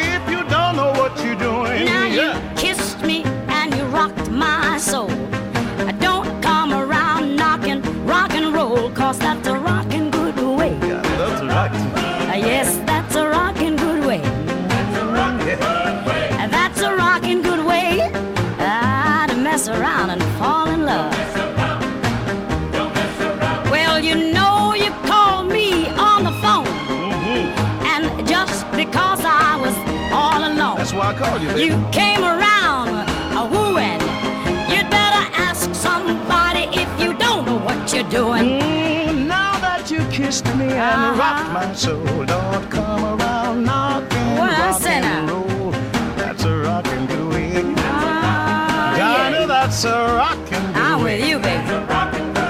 And That's a rockin' good way to mess around and fall in love. You better know it, baby. I'm digging you. It's a rocking good way. And I love to rock. How about you? Ah, and baby, you got what it takes. Lato nel proprio clan è quello strumento che fa venire al mafioso la certezza che lo Stato ha vinto e che è utile consegnarsi, collaborare, pentirsi e redimersi. È lo strumento utile per combattere la mafia. E la mafia lo sa così tanto che sono decenni che prova in tutti i modi strade, a volte con le buone, a volte con le cattive, per far cambiare idea allo Stato. E lo Stato finora non ha cambiato idea. C'è una nuova strada che sta tentando la mafia per far cedere lo Stato sul 41 bis. È un nuovo personaggio, un influencer che sta utilizzando per questo strumento ed è il terrorista Cospito che sta utilizzando la mafia in questo momento per far cedere lo Stato sul 41 bis. E guardate, non sto citando, non sto citando fonti eh, particolarmente faziose di destra, sto citando Repubblica di oggi, in cui riportano le parole di Cospito che dice non sto facendo la battaglia per me, ma per abolire il 41 bis per tutti i mafiosi e tutti i terroristi. Non lo dice Donzelli, mi dispiace che qualcuno del PD si lamenti, lo dice Cospito su Repubblica. E che Cospito sia un terrorista, anche qui, non lo dice Donzelli, non lo dice soltanto la giustizia italiana, ma lo diceva lo stesso Cospito quando ha fatto arrivare dal carcere, quando non era al 41 bis, all'Assemblea di Bologna del 9 giugno 2019 un contributo pubblico, pubblicato poi il 13 giugno 2019 su autistici.org, il sito, in cui dice testualmente non riesco proprio a leggere come infamanti le accuse di terrorismo. La mia ferma convinzione che la rivoluzione, parola altisonante, la può fare solo chi ha il diavolo in corpo e chi ha il diavolo in corpo non ha paura della parola terrorismo perché desidera che tutte le forze e i potenti vivano nel terrore. Questo diceva Cospito, che è un terrorista e lo rivendicava con orgoglio dal carcere. Ma perché dico che è uno strumento della mafia? Non solo perché lo dice Cospito, perché, come si può vedere dai documenti che sono presenti al Ministero della Giustizia, il 28 dicembre 2022, poche settimane fa, Cospito ha avuto un confronto mentre passava da un ramo all'altro del, del penitenziario, ha avuto un confronto con Francesco Presta, il killer di rara freddezza, uno che ha messo in proprio un'andrina, che si è messo da solo, un boss dell'andrangheta, e Presta lo esortava, devi, andare, devi mantenere l'andamento, vai avanti. E Cospito rispondeva, fuori non si stanno muovendo solo gli anarchici, ma anche altre associazioni. Adesso vediamo che succede a Roma e l'andranghetista. Sarebbe importante che la questione arrivasse a livello europeo e magari ci levassero l'ergastolo stativo. Questo è Cospito, ma non basta. Pochi giorni fa, e arrivo a concludere, il 12 gennaio 2023, sempre nella casa circondariale di Sassari, faceva altri incontri Cospito, mentre si spostava per andare a parlare, credo, con l'avvocato, parlava con Francesco Di Maio del clan dei Casalesi. Era il turno dei Casalesi ad incoraggiare Cospito ad andare avanti pochi giorni fa e diceva il boss dei Casalesi, pezzetto dopo pezzetto si arriverà al risultato che sarebbe l'abolizione del 41 bis. E poi dopo andava avanti e rispondeva Cospito, deve essere una lotta contro il regime 41 bis e contro l'ergastolo stativo, non deve essere una lotta solo per me. Per me, noi al 41 bis siamo tutti uguali. Questi colloqui tra i mafiosi e Cospito. Questo è il 12 gennaio 2023. Ma il Dovrebbe 12 gennaio. No, no, mi scusi, Presidente, concludo. Il 12 gennaio 2023 è questo quello che riguarda anche quest'Aula. Non è l'unico incontro che ha avuto Cospito. Il 12 gennaio 2023, mentre parlava con i mafiosi, Sì, ma Cospito, dobbiamo concludere, onorevole. Concludo. Prego. Incontrava anche parlamentari Serracchiani, Verini, Lai e Orlando che andavano a incoraggiarlo nella battaglia. Grazie, onorevole. Allora io voglio sapere, Presidente, Grazie. se questa sinistra sinistra sta dalla parte dello Stato Onorevole- o dei terroristi con la mafia. Lo vogliamo Onorevole sapere la ringrazio, oggi. ha esaurito il suo tempo. E allora, quello che avete ascoltato è il, eh, possiamo dirlo, eh, discu- discussissimo intervento dell'onorevole Donzelli Fratelli d'Italia stamattina. Si stava parlando della commissione antimafia, lui ha parlato del caso Cospito. Cospito, lo sapete, l'anarchico che è stato condannato è al momento al 41 bis. Questo signore ha gambizzato un ingegnere dell'ansaldo nucleare perché è colpevole di eh, contribuire a farcire l'Europa di centrali nucleari. E insomma, i giudici dicono che quanto egli ha fatto e l'organizzazione che lui ha guidato ha caratteristiche di organizzazione terroristica, per cui si è beccato il 41 bis. Sapete che eh, Cospito sta conducendo uno sciopero della fame. Oggi Donzelli ha detto queste parole. Probabilmente l'uscita finale sul PD è stata un pochettino infelice, ma sul resto ha ragione da vendere. Cioè, il punto è, è vero, quest'uomo sta rischiando la sua vita, Cospito sta rischiando la sua vita, la sua salute, ha perso 40 kg. Siamo tutti d'accordo. Ma non si può e non si deve utilizzare la sua azione di protesta per renderla il grimaldello in grado di scassinare il 41 bis e permettere a dei galantuomini, si fa per dire, come Messina Denaro, come i Casalesi, come i peggio andranghetisti, di poter essere messi lì insieme a tutti i detenuti comuni e riprendere a comandare, fare come si faceva al carcere della Vucciria negli anni 70, quando le celle erano aperte giorno e notte, i boss vestivano con la vestaglia di pura seta, si facevano delle feste, si mangiava, si portavano donnine allegre anche senza bisogno del pullman, eccetera, eccetera, eccetera, eccetera.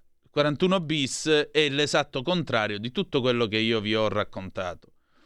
Usare una propria protesta personale come grimaldello per scardinare il 41 bis, questo è qualcosa che lo Stato non può permettere, molto semplicemente.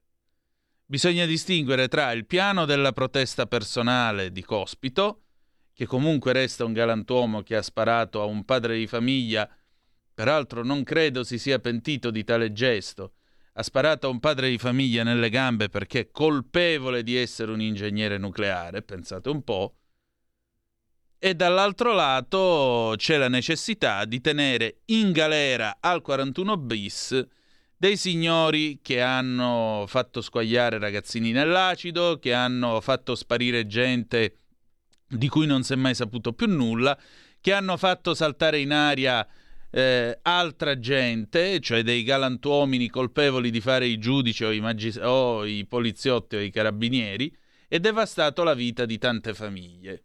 Ecco, questa è la cosa. Ma voi cosa ne pensate di quello che ha detto Donzelli? 30 secondi di stacco e poi apriamo le linee 0292 94 7222.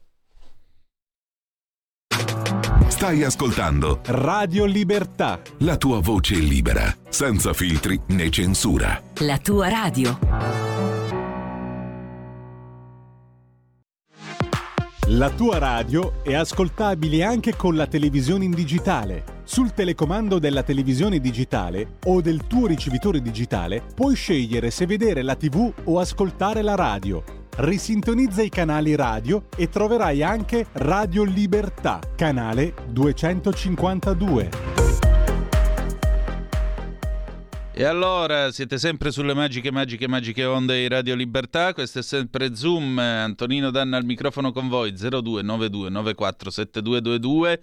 E voi come la pensate a proposito di quello che ha detto Donzelli quest'oggi in aula in merito a Cospito? Telefonate, telefonate, telefonate. Vediamo se qualcuno di voi vuole dire la sua oppure scriveteci al 346 642 7756. Avete visto che c'è stato anche un certo dibattito accostando eh, questa fermezza dello Stato alla fermezza del caso Moro nel 1978, ma io credo che queste siano due situazioni completamente, completamente diverse e credo che, voglio dire, davanti a delle sentenze di tribunale abbastanza chiare ci sia ben poco da fare. Altro è eh, quello che le Brigate Rosse fecero facendo questo carcere del popolo, lasciando per terra cinque agenti di polizia e sequestrando Aldo Moro, sottoponendolo a questa sorta di processo, come dissero loro, ma processo certo non era. Io continuo a pensare che uno Stato forte avrebbe finto di negoziare con questi signori, avrebbe cercato in tutti i modi di trovare Moro, anche perché appena 48 ore dopo l'agguato di Via Fani, lo Stato aveva correttamente indicato su un elenco di circa eh, 28 persone almeno 18-20 nominativi giusti di quelli che avevano partecipato all'azione in Via Fani, il che dice molto non solo dell'efficienza evidentemente dei nostri inquirenti che erano stati bravi a fare questo lavoro, ma anche sul fatto che probabilmente in quella vicenda di manine e di manone ce ne siano state un po' tante. Abbiamo un audio, proviamo a sentirlo. Ciao Antonino, Paolo di Varese. Eh, concordo con tutto quanto, ma non concordo con la tua affermazione che Donzelli ha esagerato eh, in riferimento al Partito Democratico. Partito Democratico, scusatemi, ma sono le peggiori bestie che abbiamo mai avuto in Italia e hanno rovinato questo paese. Mi dispiace. Dentro ce n'è ma forse qualcuno che si salva, ma hanno proprio un pensiero, una mentalità deviata che lo vediamo che cadono in, nelle loro contraddizioni ogni minuto, ogni secondo. Sono la rovina d'Italia, quindi su quello non sono d'accordo. Ciao. Ciao, perdonami, ma questo non c'entra niente con questa vicenda. Semplicemente Donzelli ha detto una cosa, ha detto che nel, nello stesso giorno in cui lui era stato avvicinato dai casalesi che gli avevano detto andiamo avanti pezzetto a pezzetto fino a quando non sarà abolito anche l'ergastolo stativo, cioè il fine pena mai, questo signore ha incontrato quattro onorevoli del PD. E quindi, cioè, qual è la cosa che lega questi due fatti? Che cosa c'entra? Ecco. Eh, non, capisco la, non, capisco quale sia il legame tra eh, il fatto di aver ricevuto la visita dei, eh, dei, degli onorevoli del PD e eh, il fatto che quella mattina lui avesse parlato con, eh, gli, con gli, esponenti della, della Camorra. Cioè, eh, sta sostenendo che Cospito si sarebbe fatto eh, eventuale ambasciatore delle desiderata della Camorra con gli onorevoli del PD, eh, ma eh, questo è tutto da provare.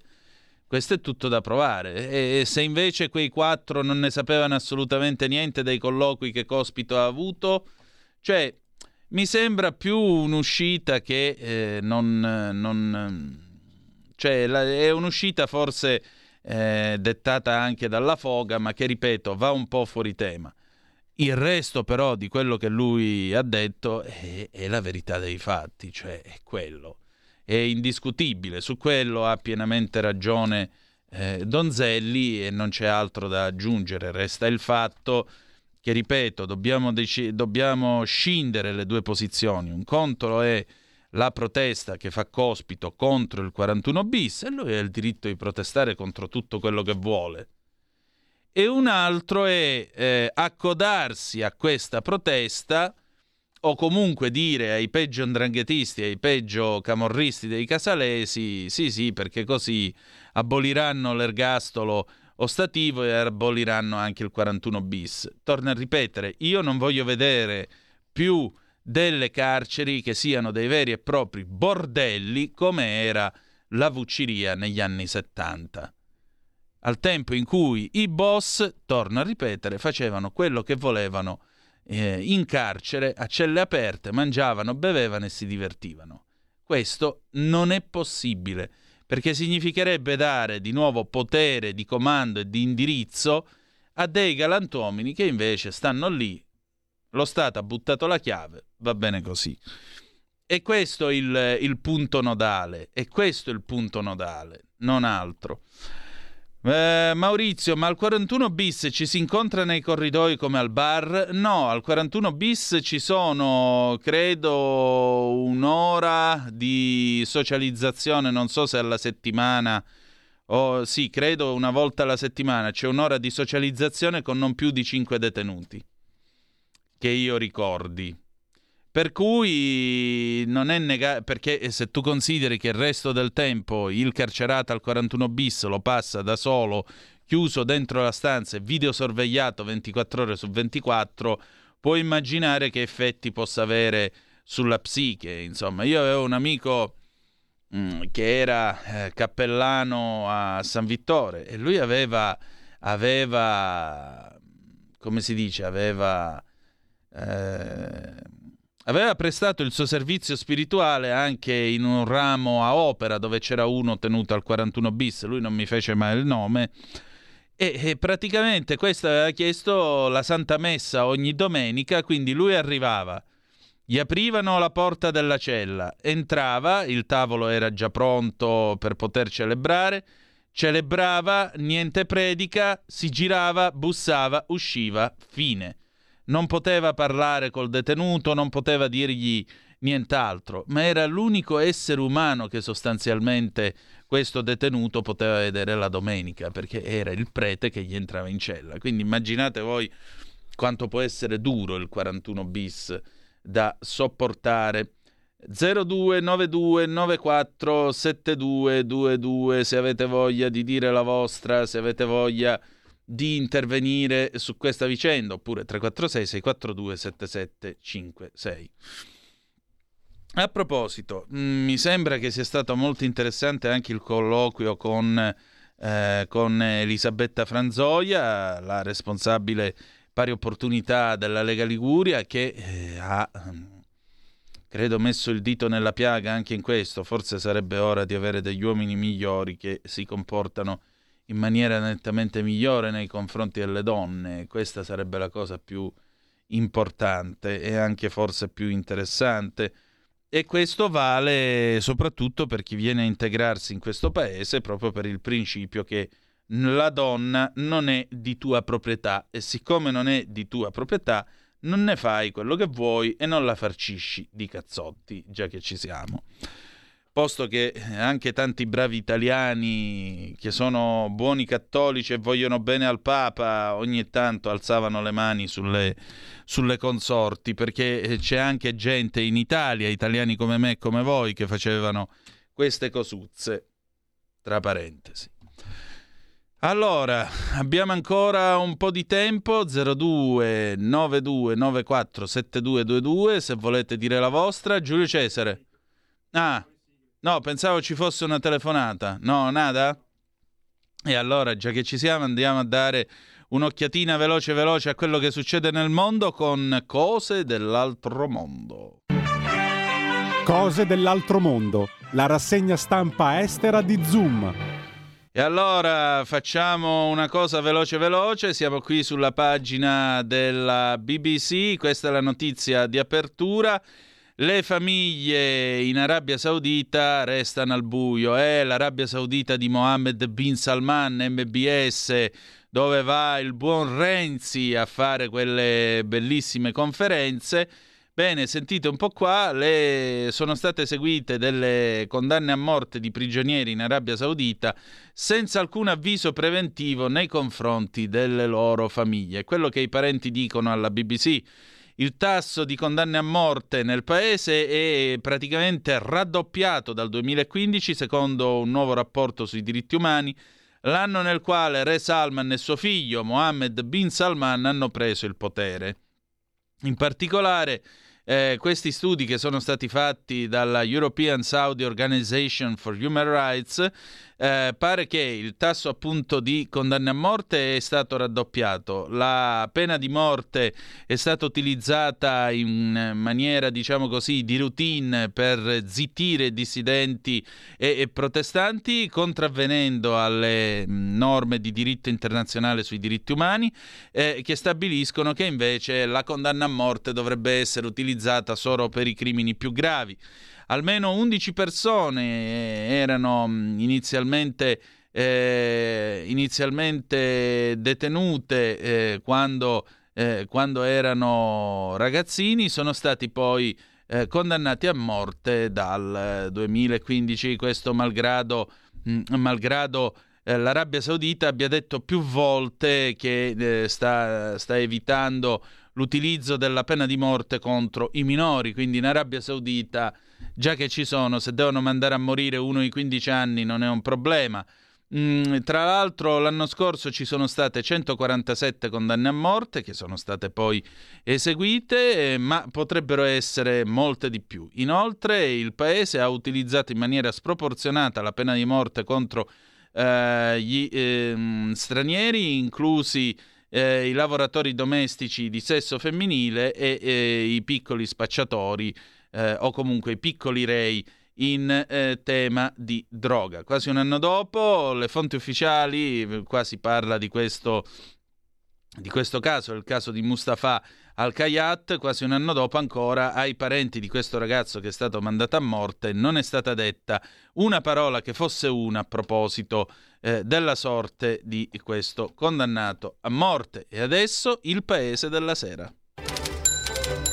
Il paese della sera la rassegna stampa italiana di Zoom. Oh, il Papa è arrivato in Congo, giù le mani dall'Africa, non è una miniera da sfruttare. Prima tappa del viaggio apostolico di sei giorni nella Repubblica Democratica del Congo e in Sud Sudan. È tragico che, questi, che questi luoghi e più in generale il continente africano soffrano ancora eh, svariate forme di sfruttamento. Basta soffocare l'Africa, non è una miniera da sfruttare o un suolo da saccheggiare. Il forte appello del Papa da eh, Kinshasa. Lo sfruttamento dell'Africa è un dramma davanti al quale il mondo economicamente più progredito chiude spesso gli occhi, le orecchie e la bocca, ma questo paese e questo continente meritano di essere rispettati e ascoltati, meritano spazio e attenzione. Giù le mani dalla Repubblica Democratica del Congo, giù le mani all'Africa. Insomma, eh, per questo Papa è sempre l'Occidente il porco che sbaglia, non è mai la Cina che sfrutta l'Africa in una maniera vergognosa. Donzelli attacca il PD su Cospito, scoppia la bagarra alla Camera, avete ascoltato la parte finale del suo intervento che tante polemiche ha suscitato. Biden discuterò con Zelensky l'invio di nuove armi a Kiev. Kiev ha chiesto all'Occidente almeno 200 caccia per poter proteggere i suoi cieli. Il presidente Mattarella incontra la presidente ungherese Novak, il segretario di Stato degli USA Anthony Blinken in Medio Oriente, preoccupati dall'invio di tecnologia russa all'Iran. Cospito continua lo sciopero, il governo non influisce sul 41 bis, l'anarchico ribadisce al medico che non mangerà, il legale vuole interrompere gli integratori, Tajani ci auguriamo che tutti sostengano l'azione del, viol- del governo contro la violenza, Piantedosi rischio di ricompattamento di frange diverse dagli anarchici, Nordio riferirà domani alla Camera. La morte di Thomas Adalatri, il padre il cuore spezzato, aggressore in fuga, l'ipotesi investigativa punta alla guerra tra bande giovanili, a sparare due persone a bordo di uno scooter, si ascoltano i testi, il sindaco più controlli. La Cassazione non costringere i bambini a vedere i nonni, sia al ricorso, relazioni sgradite, non si impongono manu militari.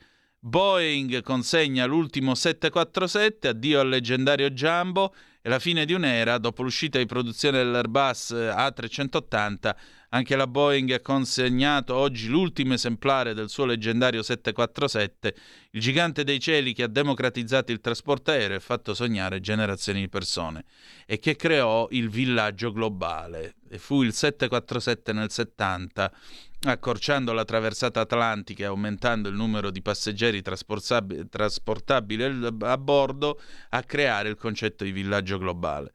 L'Italia cresce nel 2022, più 3,9%, frena nell'ultimo quadrimestre. Le previsioni oltre le stime del governo, crescita acquisita per il 23 a più 0,4 e Eurostat nell'UE crescita zero negli ultimi tre mesi, più 3,5 nell'intero anno. Con questo abbiamo chiuso le nostre rubriche della sera e allora è arrivata un'altra zappa. Antonino, purtroppo sono tutte illazioni perché mai si saprà la verità sui collusi o mandanti coinvolti in certi fattacci. 41 bis assolutamente da conservare, sono d'accordo.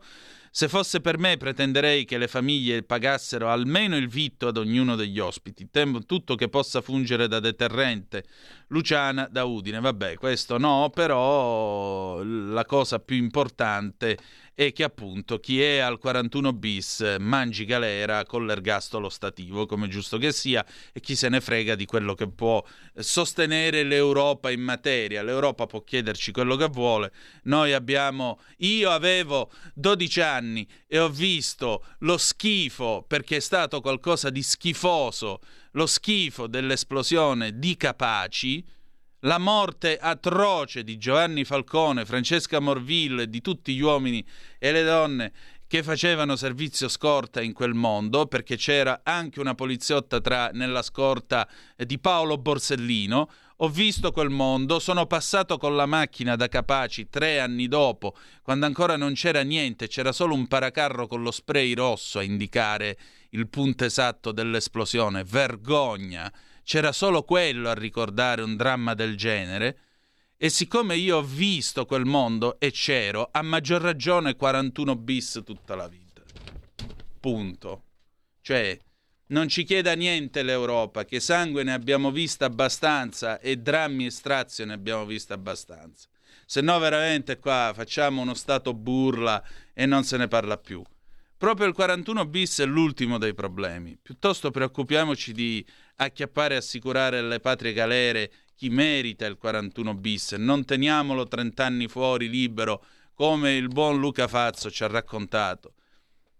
Perché è inutile che qui continuano a parlare grande vittoria dello Stato, grande vittoria dello Stato, un signore che è stato 30 anni libero di andare e di fare quello che più voleva. Noi vogliamo sapere chi o che cosa ha permesso per 30 anni questa libertà.